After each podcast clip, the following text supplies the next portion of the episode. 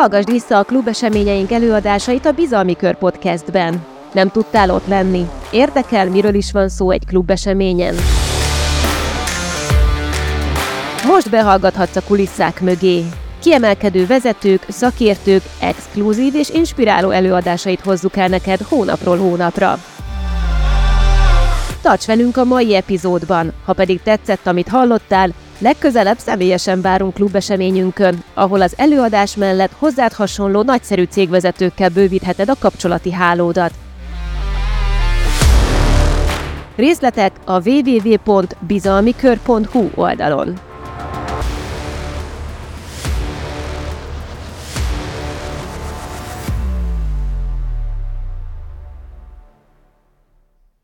Nos, sziasztok! Nagyon jó látni, hogy ilyen szép számba vagyunk itt ma este, meg jó látni benneteket. A következő bő fél órában majd a elképesztően fel, ö, felkészült beszélgető partnereimmel azt fogom körüljárni, hogy mi vár ránk a következő egy évben, azaz mi vár ránk körülbelül, vagy mire készüljünk 2024 tekintetében. Ugye itt ami az alapot adja ez a beszélgetés, ez az az, hogy negyedik, negyedéve vagyunk egyébként technikai recesszióban. Napokon belül be fogják jelenteni, hogy egyébként egy számjegyű az infláció, vagy ma már be is jelentették, most már nem figyeltem a... Utaltak rá. Csak utaltak rá. Holnap. holnap. Igen. Közben ugye, a, közben ugye a kereskedelem az krízisben van, a kiskereskedelem, tehát óriási adókiesés van, amit a kormány adóemelésekkel igyekszik ö, ö, valahogy pótolni. Ugye itt láttuk a, vagy figyel, figyeljük, izgatottan figyeljük a negatív izgatottsággal, a benzinárral kapcsolatos dolgokat, és a többi, és a többi. Szóval egy egészen különleges gazdasági környezet van körülöttünk, és ezt próbáljuk kibogozni, hogy vajon mi lesz 2024-ben ebből, mi válik valóra, vagy mi az, amire cégvezetőként készülnünk kell.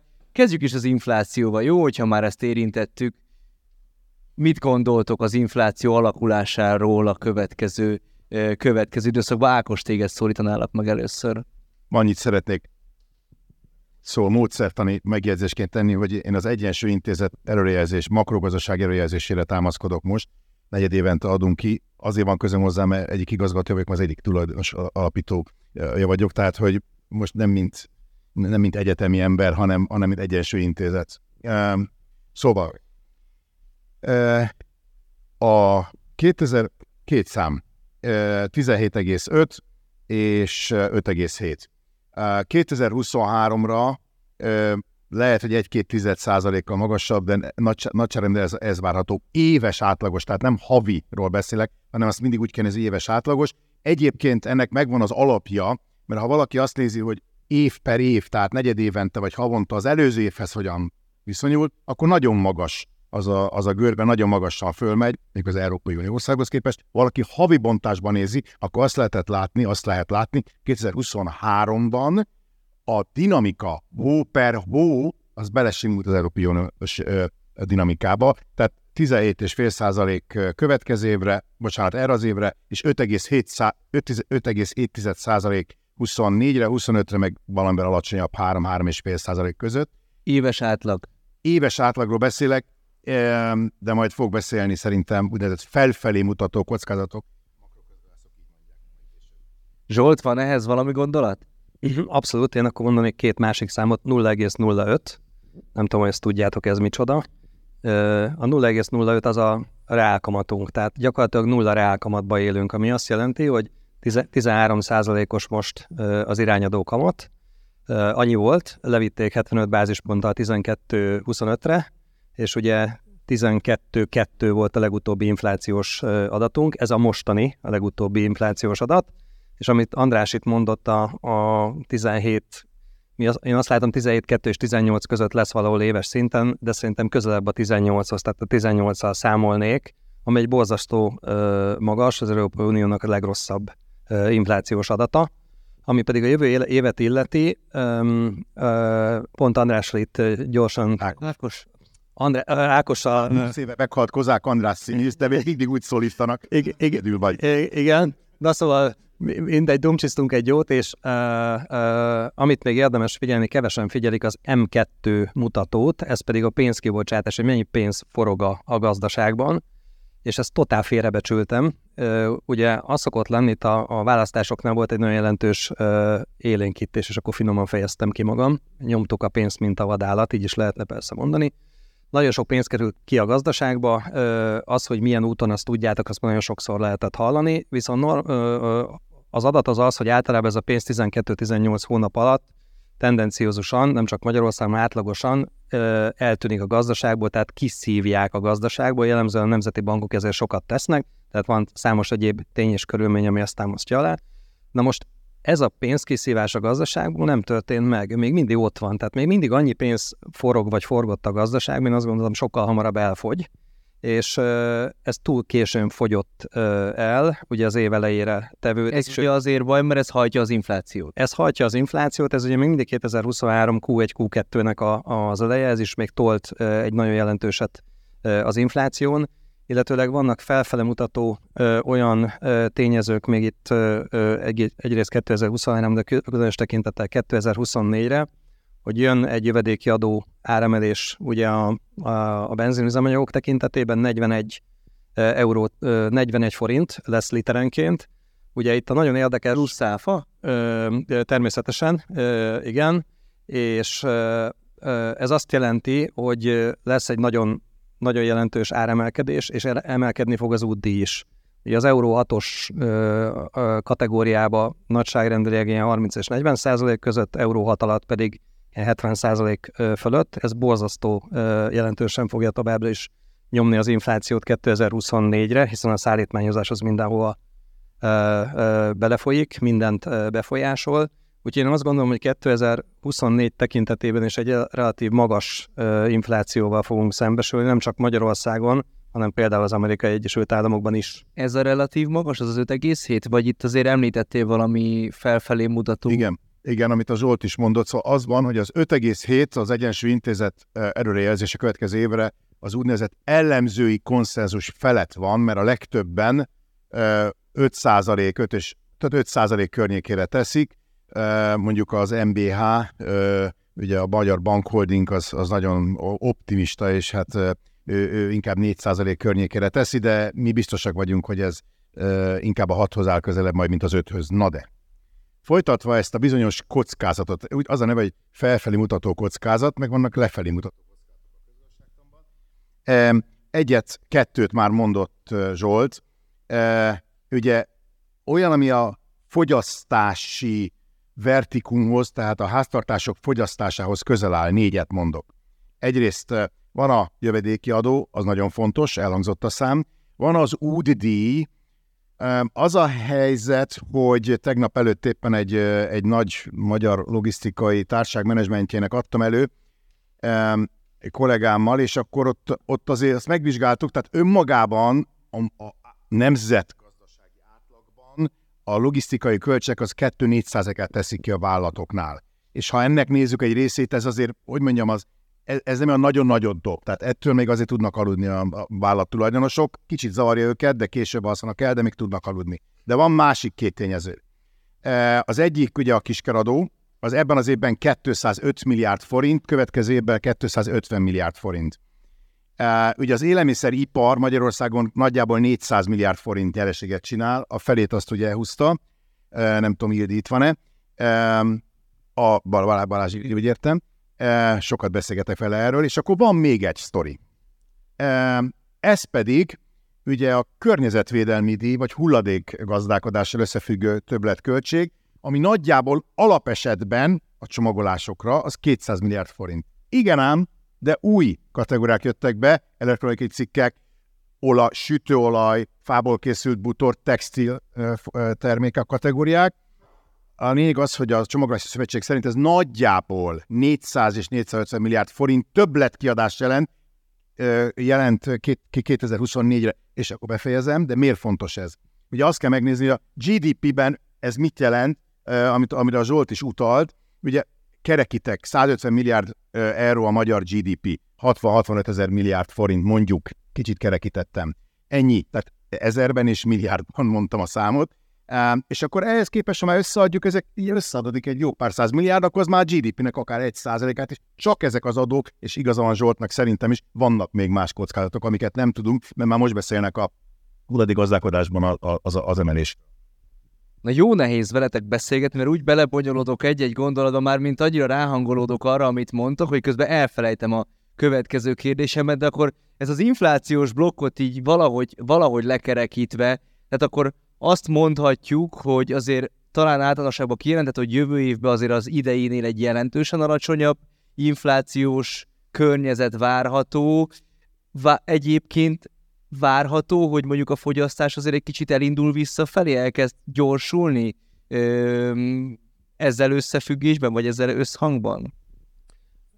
Tehát az infláció jövő évben is én azt gondolom, hogy kellemetlen magasságú lesz. Tehát az, hogy egy számjegyű lesz az átlagos infláció, és az inkább ilyen hat körül én is azt gondolom, az nem jó. Ez egy, ez egy magas infláció. Ez mindenkit zavar, pláne úgy, hogyha belegondoltok abba, mint vállalatvezetők, hogy majd oda mentek évvégén az ügyfeleitekhez, hogy szeretnénk árat emelni, majd már a sajtóban mindenki olvas, hogy már csak egy számjegyű az infláció decemberben, és itt pont, ahogy beszéltük Ákossal, hogy na de te azt mondod, hogy de hát átlagosan 18 volt, én 18-al szeretnék emelni, és akkor én meg azt mondja, na de 6. hova akarsz menni? Tehát ez egy borzasztó nehéz küzdelmes szakasz lesz, és a jövő év tekintetében pedig ugyanilyen magas lesz, csak nem ennyire rossz, de egyébként a gazdálkodóknak, nekünk vállalkozóknak ugyanilyen rossz lesz ez, a, ez az inflációs adat. Fogyasztás tekintetében várhatóan egyéb iránt azért is említettem a pozitív reálkamatot, pozitív reálkamat lesz, és várhatóan a reálbérek is elkezdenek majd nőni, de ezek ezektől a faktoroktól természetesen azért függnek, és ha az így lesz, akkor jövő évben nagyságrendileg majd a, a Q2, Q3 elejétől ez a fogyasztás is várhatóan majd elindul, elindul fölfele, Na de hát olyan mélyről indulunk, olyan ö, ö, kisker visszaesésünk van. A növekedés szempontjából most jók a bázisok. Ez így van. De nem beszélek sokat, mert rákapcsolódtam volna Ákosnak egyébként a hulladékgazdálkodás, amiről egyébként nem csak, hogy mondják, hanem szinte biztos, hogy megint emelés lesz. Tehát tárgyalják. Tárgyalják azt, hogy, hogy, hogy emelni fogják. Ezt nyugodtan kezeljétek egy adóként. Tehát ez egy adó, megint majdnem mindenkit egyébként érint és ezek a ö, iszonyatosan piacellenes különadóztatások, ezek azért mindenkit nagyon bántanak, mert egyrészt bizonytalanok, nem tudjuk, hogy mikor, meg nem tudjuk, hogy mennyi ideig lesznek fent, meg nem tudjuk, hogy hányszor emlék őket. Tehát ez egy, ez egy nagyon-nagyon rossz gazdaságpolitika, amit ö, ilyen értelemben itt látunk. Akkor folytatva Zsolt ö, fogyasztással kapcsolatos, tehát, hogy ugye nincs olyan dráma, csak hogy nehogy a kedves közönség szedjen utánunk, vagy Prozakot, vagy mit tudom micsoda. Tehát, hogy nincs olyan dráma, mint 2009-2010-ben volt, ott egyébként ilyen 6-7 százalékokkal esett a fogyasztás. De hát az egy csúnya időszak volt. De most is esik. E, ebben az évben még mi 2,2 százalékot mondunk, már úgy értem mínuszba, a háztartások fogyasztására. E, lehet ez egy kicsit magasabb lesz, már úgy értem, hogy rosszabb lesz, de nagyjából ez a nagyságrend. Következő évre pedig vissza tud térni. Egyébként a mélypontot azért úgy kell tekinteni, hogy a mélypont az most volt. Azt elhagytuk. Tehát a, ugye a magyar szokták mondani, ügyes, mert a gödör alján is van egy ásó, és tovább megy alulra, de azért, ö, de azért nagyjából az, azt lehet mondani, hogy a legtöbb makrogazdasági fundamentum tekintetében elhagytuk, ö, vagy, és most már tényleg fölfele megyünk. Ö, szóval a fogyasztás az 2% fölött lesz következében, úgy értem, hogy növekedésben az idei ö, csökkenés mögött az, az, idei, az idei csökkenés az tényleg, ahogy mondta Zsolt, Q1. Tehát, hogy ezek a transferek, ugye a háztartások kaptak egy valamennyi pénzt azért így a 21 végétől, 21 novemberétől kezdték osztani a pénzt, volt egy ilyen apró technikai dört ez a választás, és akkor oda kiosztottak nem olyan nagyon sokat, így a két-három ezer milliárd forintot, ugye fegyverpénzt több száz milliárd, tehát hogy ilyenekre kell gondolni, és, az, és azt hitte mindenki, hogy az a pénz elfogy 2022 végére, nem fogyott el. Kitartott ennek az évnek az elejéig, de utána tényleg kifújt, elment, nincs meg, ahogy a Zsolt mondta, az, az, az, az, az, az, az eltűnt. Vagy Difundált. És, Nagyon jó. és ugye amit még itt Ákos mondott, hogy összegerebéztük az összes ilyen számot, hogy mennyi volt a full, full, full élénkítés, tehát tényleg így összegerebéz, amikor a kertbe gerebézitek a fűszálakat, meg a őszi faleveleket, és akkor még azt is, meg azt is, meg azt is. Összességében 5500 milliárd forint volt ez, a, ez az összeg, ami egy asztronomikus összeg, ezzel úgy túlfűtötték a gazdaságot, és amiről beszéltem, hogy az M2 pénzkibocsátási azért van annyira magasan, és, és még mindig nem igazából tűnt el, még mindig van, különösen az USA-ban, és ez egy rendkívül rossz hatást eredményezett, felpumpálta az inflációnkat, látjátok, hogy hol vagyunk most, ez minden, tehát ez lett az eredmény gyakorlatilag ezeknek a, a gazdasági lépéseknek. Bocsánat, csak jól szórakoztatjuk egymást itt. És én nagyon élvezem ezt, úgyhogy ugorjunk is tovább egy újabb témára így közösen. Jó, nézzük meg, hogy itt kezdtünk beszélni arról, hogy gyorsulhat a fogyasztás. Ennek az egyik hátterében a már elmúlt hetekben emlegetett előrehozott minimálbér emelés állhat. Ugye beszélnek arról, hogy december meg 15 százalék, itt ezzel több problémát is látok. Egyrészt nem tudom, hogy hol van a gazdaságban ennek a fedezete, ami nem tovább hajtaná az inflációt fölfelé. A másik, hogy december. Mit gondoltok erről? A Zsolt majd mindjárt kitér, annyit a munkaerőbérekről vagy munkaerőpiacról érdemes itt majd beszélni. Átadom a Zsoltnak a szót annyit, hogy kár, hogy nem kettő rakó kezdtünk. Mert akkor mondatod még érvényes lett volna. Mert hogy? Uh, mielőtt még fölálltam, megnéztem a híreket, uh, megdőlt ez a decemberi történet. Két, munka, nem lesz december? két munkadai szervezet megkérdőjelezte uh, ilyen. Aha, tehát akkor nem lesz december ne, valószínűleg. Lehet, hogy holnap reggel megint, tehát nem Aha. tudom, de most úgy ült, úgy okay. ide le, hogy megkérdőjeleződött. Az a jó, hogy annyira nagy a kiszámíthatatlanság, hogy ez már meg se lep minket egyéb iránt. Ugye ami uh, itt a bérek tekintetében, most csak a bérekről uh, beszéljünk, ugye beszéltünk egy 18%-os vagy közel 18%-os inflációról. Ahhoz, hogy a, az alacsony uh, bérezetteknél, ugye ez a minimálbér, és ugye van még garantált bér minimum, koncentrálok, hogy szépen mondjam ki, uh, ugye szó van arról még mindig, és nem került le a napirendre, hogy ezt a kettőt összevonják. Tehát ez fúzionáljon ez a két dolog ez ugye abból a szempontból nem túl szerencsés, hogy melyik, melyik megy melyikhez, illetve hol lesz a, a megállás. Nem akarok satszolni, hogy milyen irányba megyünk, de ugye egy elég nehéz megállapodás előtt van a kormány, már csak azért is, mert ugye mit olvasunk a sajtóba, ugye jó lenne most, hogyha már reálbér emelkedés lenne, a reálbér emelkedés pedig mit jelentene? Azt jelenteni, hogy 18% fölött kéne emelni nagyon nehezen tudom elképzelni, hogy 18% fölött lesz az, az emelés, de ma semmi nem kizárt, mert hogyha esetleg ezt összevonják, akkor még az is elképzelhető, hogy ez egy kettessel fog kezdődni. Tehát ezt meglátjuk, ez, ez, ez, ez jóslás lenne már, úgyhogy az meg eléggé távol áll tőlem, de itt a következő hetekben biztosan látni fogjuk ezt a hírekben, és látjuk majd a fejleményeket. Ákos? No, szóval Idén egy 1,6 százalékos reálbér változás van a versenyszférában, a probléma az, hogy ez mínusz. Ugye, mert hogy nem érjük el. Ugye nagyjából a versenyszférában most egyszerűsítek 16 százalék, kicsit kerekítette, 16 százalékos emelkedés volt átlagosan, na de hát ugye halljuk az inflációt, a kettőt hogy ki lehet vonni egymásból, tehát ott van egy másfél százalékot meghaladó csökkenés. Az a helyzet, hogy a, a munkaerőpiacos sajátos mintázata van annak most itt az elmúlt években, úgynevezett feszes munkaerőpiacsal állunk szembe. Az azt jelenti, hogy ugye van 4,8 millió munkáló, az nagyon magas, tehát ez egy történelmi csúcs, és a, az idén 3,9%-os munkanélküliség lesz már, értem, Magyarországon. Tehát az egy egészséges történet, most nem azt mondom, hogy akit érint. Egészséges ez egyébként? Nem túl alacsony a munkanélküliség? Az a helyzet, hogy van ö, hogy mondjam, tehát azt akar mondani, társam politikailag mondom, mint szociológus, azért meg, tehát akit érint, annak úgy nem biztos, hogy kedvező, bár kétségtelen, hogy ma viszonylag könnyű munkát kapni. Egyébként, mindenfajta készítettünk egy szakpolitikát, hogy milyen, milyen fundamentok vannak, hogy valaki nem tud munkát kapni, tehát hogy nem jut el a reggel a busz, mert a, nem csatlakozik rá a vonat, stb. Tehát most ne kifejezetten csak a ö, itt lévő ö, kollégáknak a élethelyzetéből induljunk ki, hanem apró falvas dél-magyarországi településekből is. Szóval, e, munkaerő. E, következő évben biztos, hogy reálbér emelkedés lesz. E, nagyjából ez akár egyébként lehet 6-7 százalék. E, ugye mi 10 százalék, 10-11 százalékkal számolunk. A feszes munkaerőpiac miatt nem is terveznek a VOSZ-nak, mit csináljuk a gazdasági háttérelemzéseit és a VOSZ barométert is, és ott például azt mérjük, hogy nem, folyamatosan nem, nem, nem merik a vállalkozók, különösen a KKV elbocsájtani, mert, mert nem, nem kap munkaerőt, nem olyan munkaerőt kap, ezt a Covid-ban megtanultuk.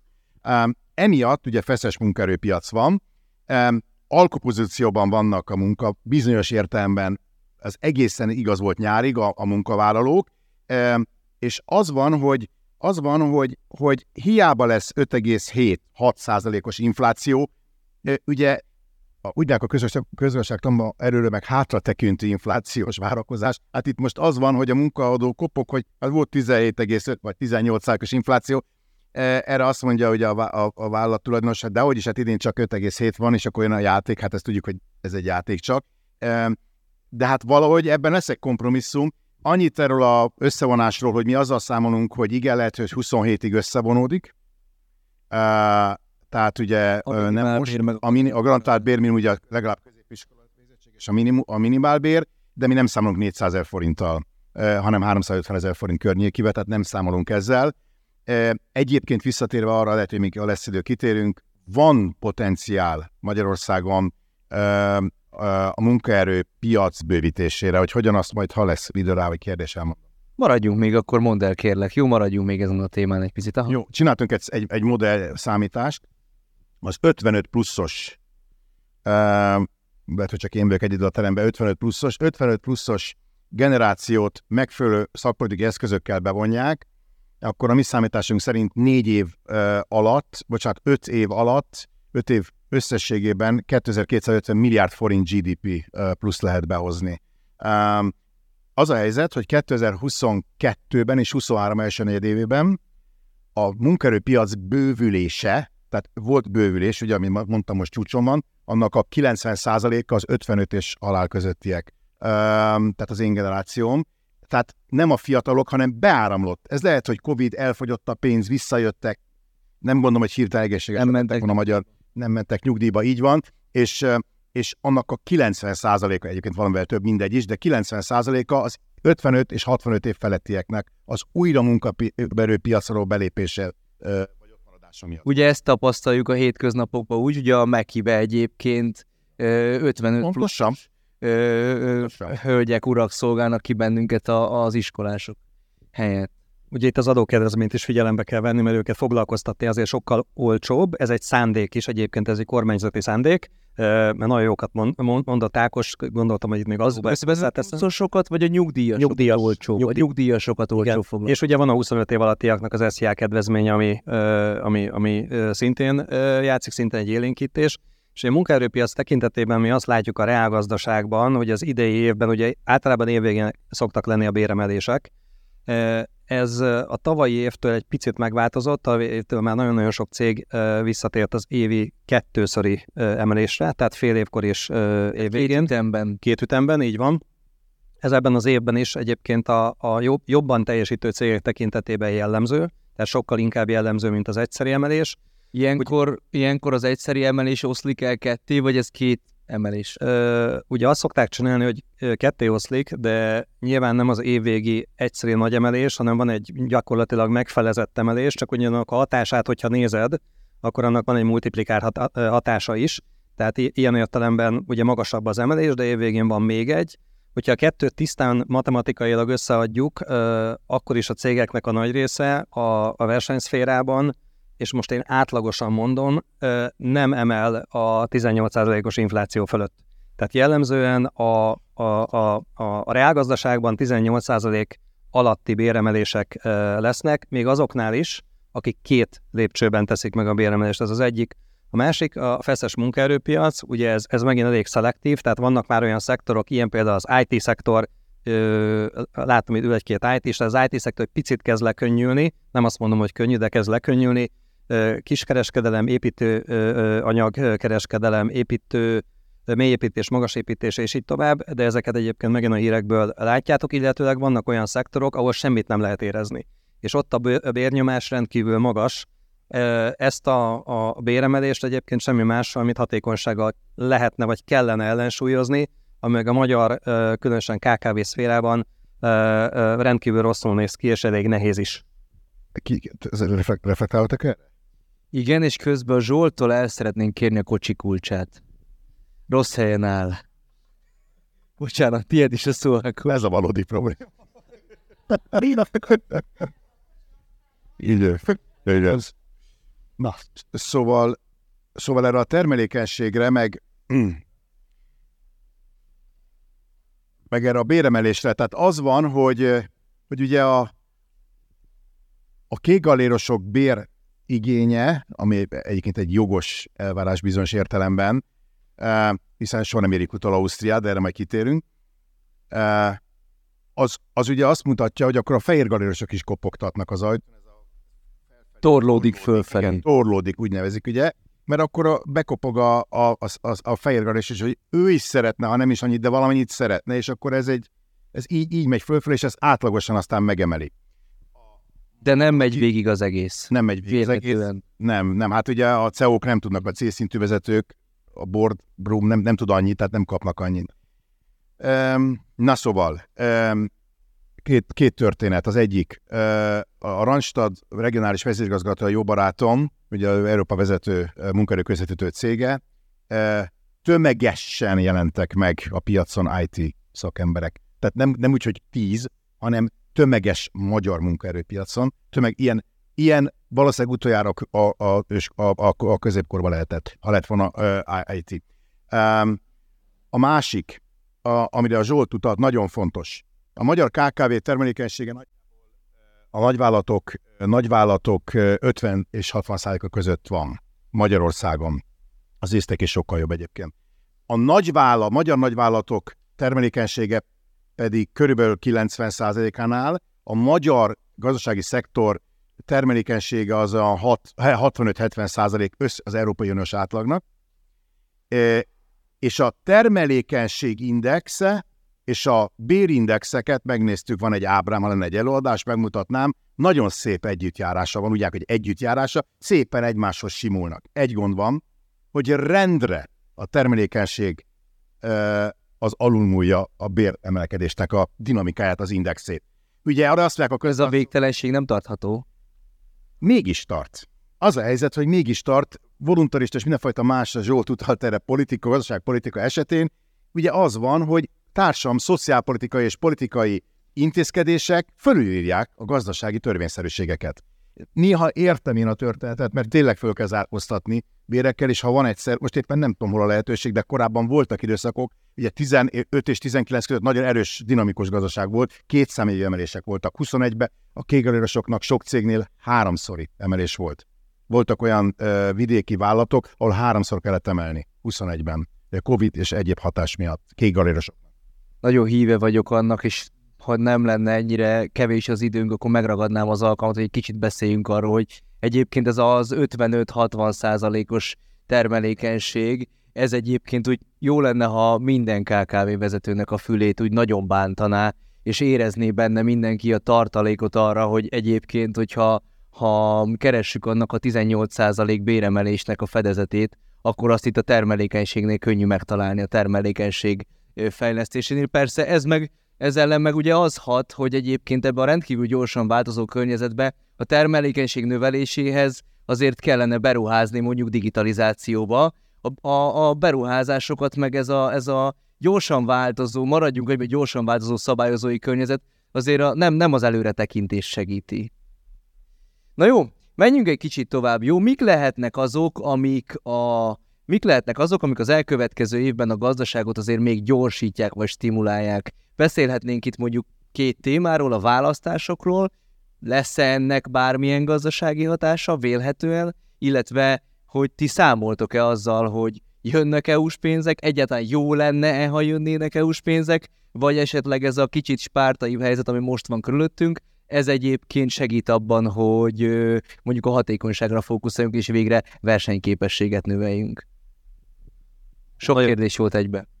Nagyon emlékszem az összesre, csak azon gondolkozom, Kezdjük melyikkel, kezdjük a választásokkal, jó? Kezdjük a választásokkal, és majd megyünk az EU-s pénzekre, jó? No, akkor uh, mondok nektek egy érdekes dolgot, ez szintén uh, uh, szakmai általam adó, hogy tegnap előtt voltam egy, uh, egy magasrangú NAV megbeszélésen, és 2024. január 1-től uh, az áfa bevallásokat digitalizálják, tehát uh, XML formátumba be lehet majd őket adni, úgynevezett M2M, tehát digitalizációs lépés. És akkor feltettem azt a kérdést, hogy miért nem lesz ez kötelező és akkor itt jön a nagyon érdekes válasz. Annyira üres az államkassa, akkor a nagy a hiány, hogy azt a kockázatot nem merik megfutni, hogy az egyik legjelentősebb költségvetési tétel, ami ugye az áfa bevétel, egy fogyasztási típusú adóztatás van Magyarországon, hogy abból bármilyen pici is kiessen, bármilyen technikai vagy technológiai hiba miatt. Ez ugye sok mindent elmond, borzasztó rossz helyzetben van a költségvetés, ezért én nem gondolom azt, hogy bármilyen típusú fiskális élénkítésre lenne tér, de hát annyira lukratív a, a, a magyar vezetés, hogy soha nem mondom azt, hogy, hogy, hogy nem, mert majd meglátjuk, hogy mit találnak ki, de én ha racionális oldalról közelítem meg, akkor szerintem erre most se tér, se pénz nincsen, annyira nagy a probléma a költségvetésben. Nagyon várom egyébként a, a, a hivatalos adatot október tekintetében, hogy az áfa bevételek hogyan alakultak. Várhatóan csökkentek, ami azért nagyon meglepő. Ha megnézzük, hogy mennyire meglepő, és látjuk ugye a visszaesési adatokat, beszéltünk itt az üzemanyagfogyasztásról, kiskerről. Az 20 az üzemanyag fogyasztás csökkenése, tehát azért ott az például önmagában egy óriási áfa bevételkiesés. Így van, és ugye itt láttuk, hogy az élelmiszer, nem élelmiszer 2278 és így tovább, tehát itt a számok azért önmagukért beszélnek, de az áfa bevétel az nagyon-nagyon hiányzik, és mivel, hogy minden esik vissza, miért esik vissza, azért, mert olyan baromi magas a kamatszintünk még mindig, hogy a vállalkozások nem ruháznak be. A, mert nagyon drága nekik, hogyha pénzt vennének fel a piacról, ugye közgazdasági alapelv és evidencia, másrészt pedig kockázatmentesen, amíg egy, egy infláció követő állampapírral két számjegyű hozamot lehet vastagon 13 és 18 százalék között keresni, és ez nem csak az idei évre, hanem a következő másfél évre is igaz, addig minek ruházunk be kockázatosan, amikor a kockázatmentes hozamunk ilyen magas. Na most sok mindent mondtam, mert nem tudom, hogy még mi volt benne a kérdésben, de átadom. És akkor visszatérünk majd a másik kérdésre. Igen, köszönöm szépen. Hát én csak úgy tudom folytatni ezt a választásos, vagy választás körüli dolgot, hogy egyrészt tényleg az áfa, oké, azt már elmondta Zsolt, tehát arra nem foglalkozunk, mert visszaesett. Két szám, az egyik az 5,2, ugye a, a, a büdzsé hiány cél, tehát hogy egy kétszer kellett ugye az államháztartás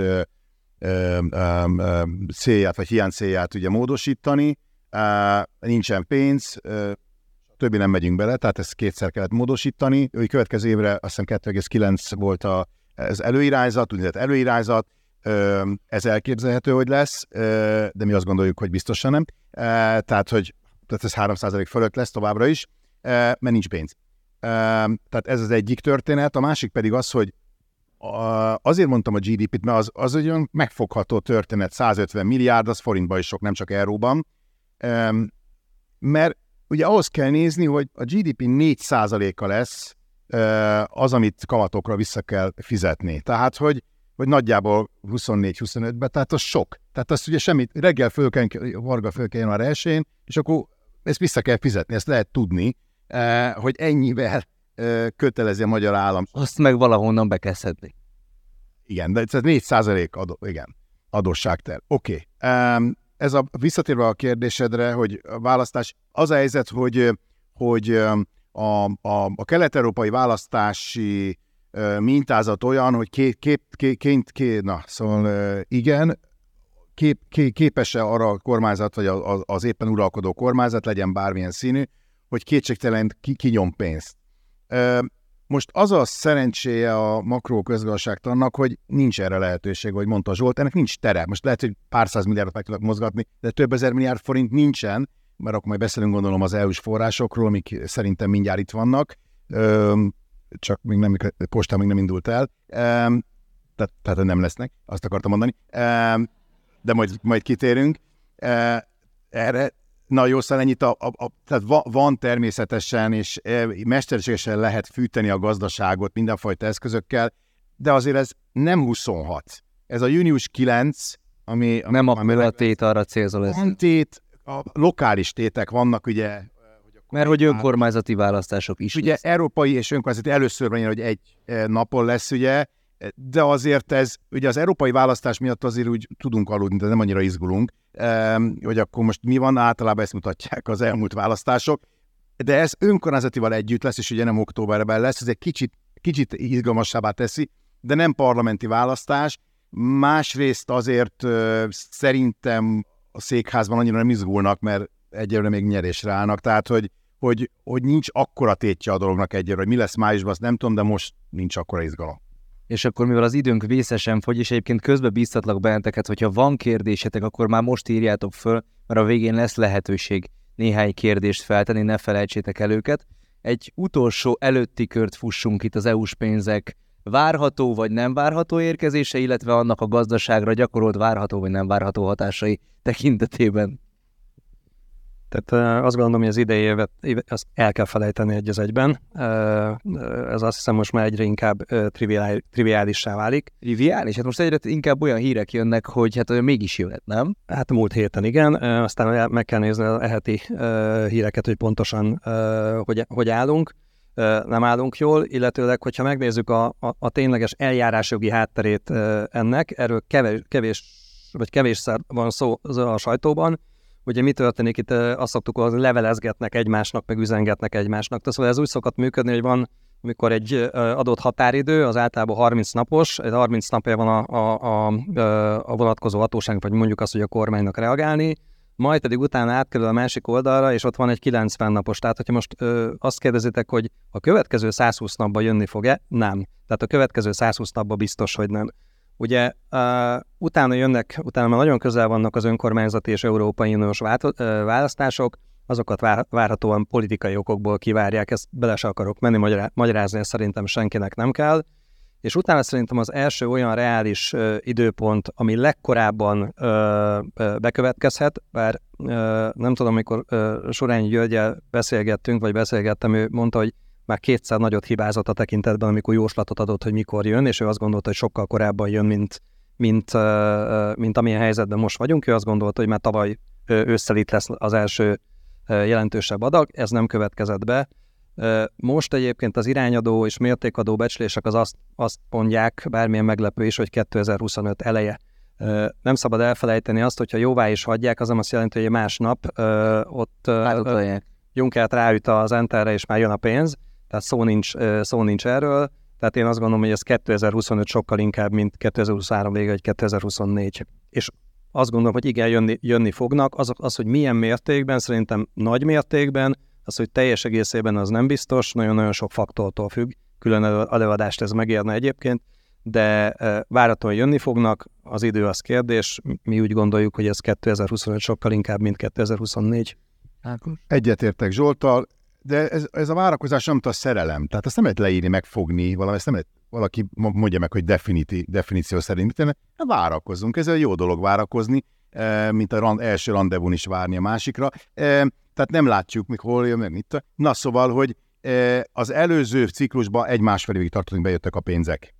Ha csak nem bőröndel hozzák, akkor egy másfél évig tart, mert mondta, Hon, processz, hogy van megállapodás. Persze, hát ez, de, tehát ez tényleg úgy van, hogy itt napokat, tehát itt munkanapokat adnak egymásnak. Na jó. A, az a helyzet, hogy most is jön pénz. Ugye a mezőgazdasági 8,5 valamiért több milliárd, az most is jön, ugye, aztán az az RFF, mindegy, meg MFF, ilyen pénzek, ilyen elnevezések vannak, kiszitkozódnak, van az a hosszú távú, eh, meg az RFF, Covid után az RFF, és akkor ugye ott a, ugye van ott egy ilyen 13 eh, milliárd, kicsit kerekítettem, annak 6 milliárdját uh, annak a, az MFF-nek lehet, hogy, hogy oké, okay, a 7 milliárd nem biztos, mert az a 27 szuperponthoz van kötve, az meg politikai is jó. Tehát, hogy lehet, hogy valamire lesz megállapodás, és majd 25, ahogy mondta Zsolt, 25 elején akkor jön a pénz. Most én nem tennék rá sokat erre a helyetekben, nem, nem erre fogadnék. Tehát lehet az a konklúzió, hogy ha gazdaság élénkítő eszközöket keresünk, akkor sokkal inkább abba a hatékonysági tartalékba kell keresnünk a gazdasági élénkítő eszközeinket. A KKV hatékonyság javítása, ha csak bele, tehát ha valaki megkérdezi, Zsolt, Zsoltnak több tucat szervezetfejlesztő embere van. Tehát valaki megkérdezi, hogy hogy kell, mit kell csinálni, és nem csak digitalizációról van szó, egyszerű dolgokról, az a GDP-t szerintem 1-5 százaléka megemeli 5 éven belül, vagy 3 éven belül. A KKV szektornak a hatékonyság javítása Valahova egyébként ide szerettünk volna megérkezni a beszélgetés végére, körüljártunk minden fontos témát. Ha mégis összegezni kellene, hogy egy cégvezető hol keressen lehetőségeket a 2024-es év tekintetében, akkor ti mit mondanátok, hol lesznek a fejlődési lehetőségek, hol tud egy cég előrelépni, egyetem milyen évre kell számítani, vagy mik azok a csapdák, amit el kell kerülni? nem tudom, még a euróról lehet, hogy érdemes lenne két, két szót vetni, mert azt szerintem sok mindenkit érdekelhet, ha egy mondat be, be, be, belefér. Uh, uh, nem akartam felkérdezni a, a saját magamnak, vagy Ákosnak, nem, dumál, nem, dumáltuk, nem dumáltuk meg. Uh, egy kicsit, kicsit ez jóslás, ugye azt tudjátok, hogy versenyvitorlázom, és az időjárást nézzük. És milyen furcsa dolog az, amikor azt mondom, hogy az időjárást kell nézni, időjárást is kell nézni ahhoz, hogy meg tudjuk mondani, hogy milyen lesz az euró árfolyam. Ez abból a szempontból fontos, mert rendkívül kitettek vagyunk, energia kitettek vagyunk, az energia szükségletünknek 98%-át külföldről szerezzük be, ezt próbálja persze a kormány nagyon-nagyon lassan tyúklépésekbe lefele szorítani, ez egy nagyon-nagyon hosszú út, későn ébredtünk, na de most ugye a gáztározóink tele vannak.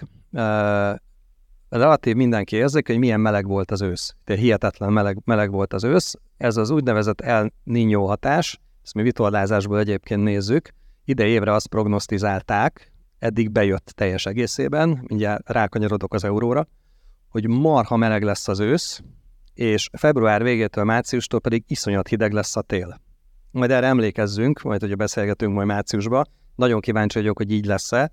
Ez abból a szempontból bír nagyon nagy jelentőséggel, hogy a gáztározói kapacitásunknak az egyik legnagyobb az Európai Unióba, de egyébként egy németeké, egy osztrákoké, még az osztrákoké se rossz, de számos európai országnak ez pici a, a szükségletéhez képest. Tehát itt, ha beharap egy nagyon komoly hideg időjárás, akkor nagyon-nagyon komoly energiaimportra leszünk ráutalva, és hogyha nézitek a TTF gázárat a, a holland gáztősdén, az mostanában hogy 45 és, és 50 euró között mozog most már hetek óta, ha picit 50 fölé húzzák, akkor vissza, visszajön, tehát nagyon-nagyon stabil, persze a békeidőkben 25 euró körül volt, tehát ez most annak a duplája, de erre berendezkedtünk.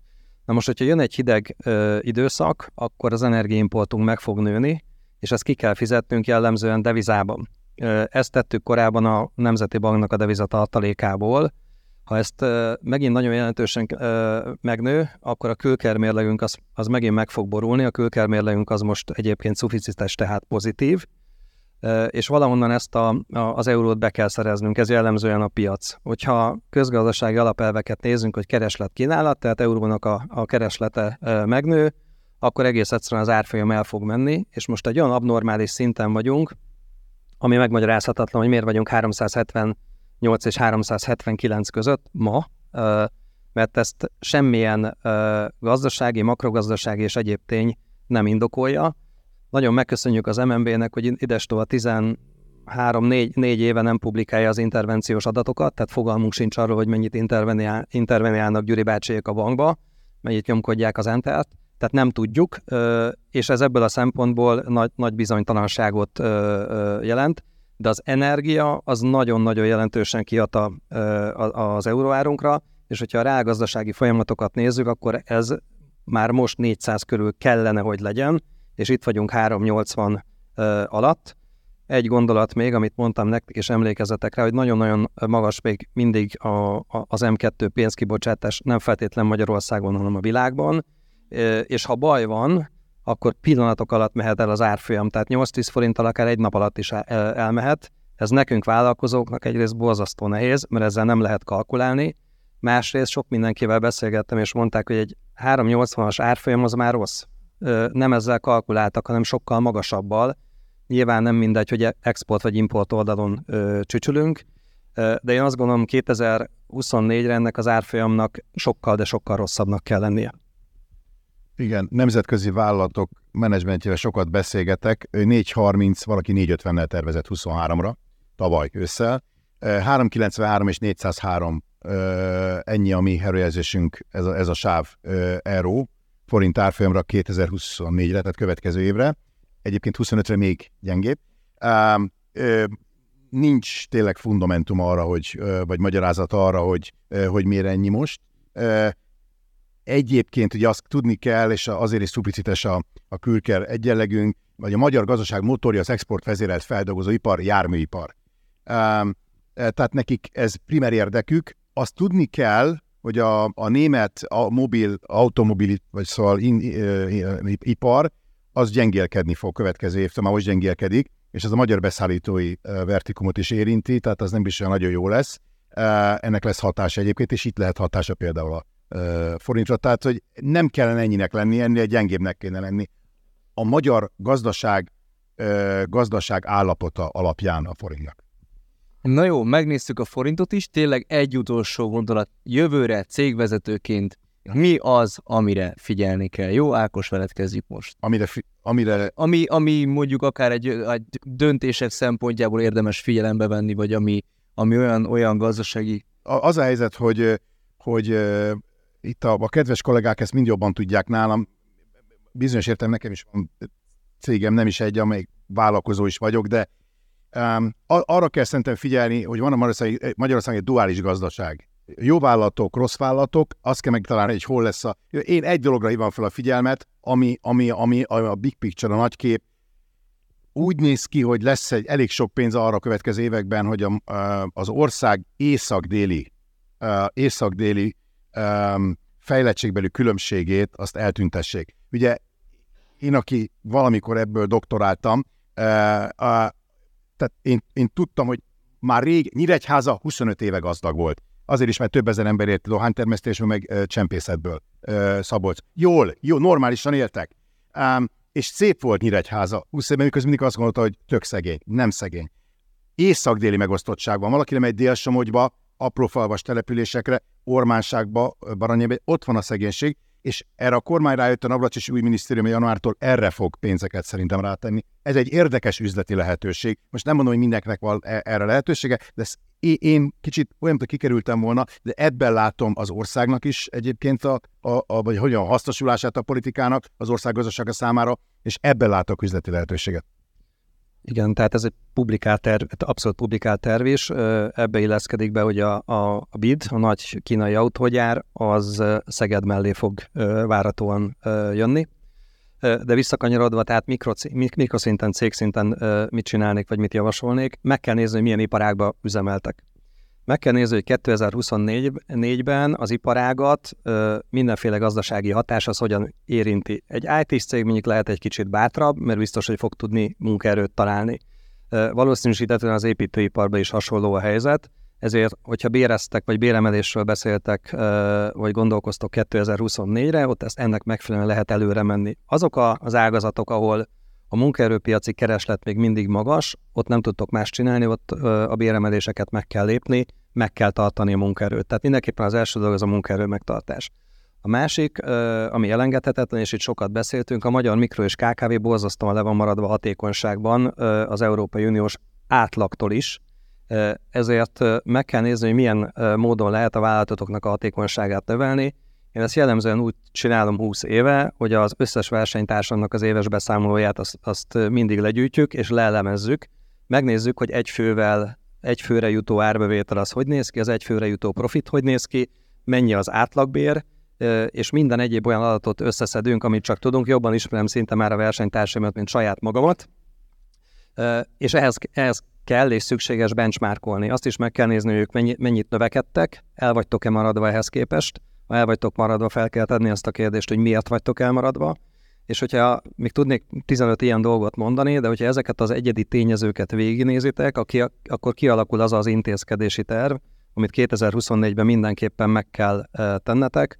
Ha ezt nem teszitek meg, akkor valószínűsítetően nem fogtok rózsás év elé nézni.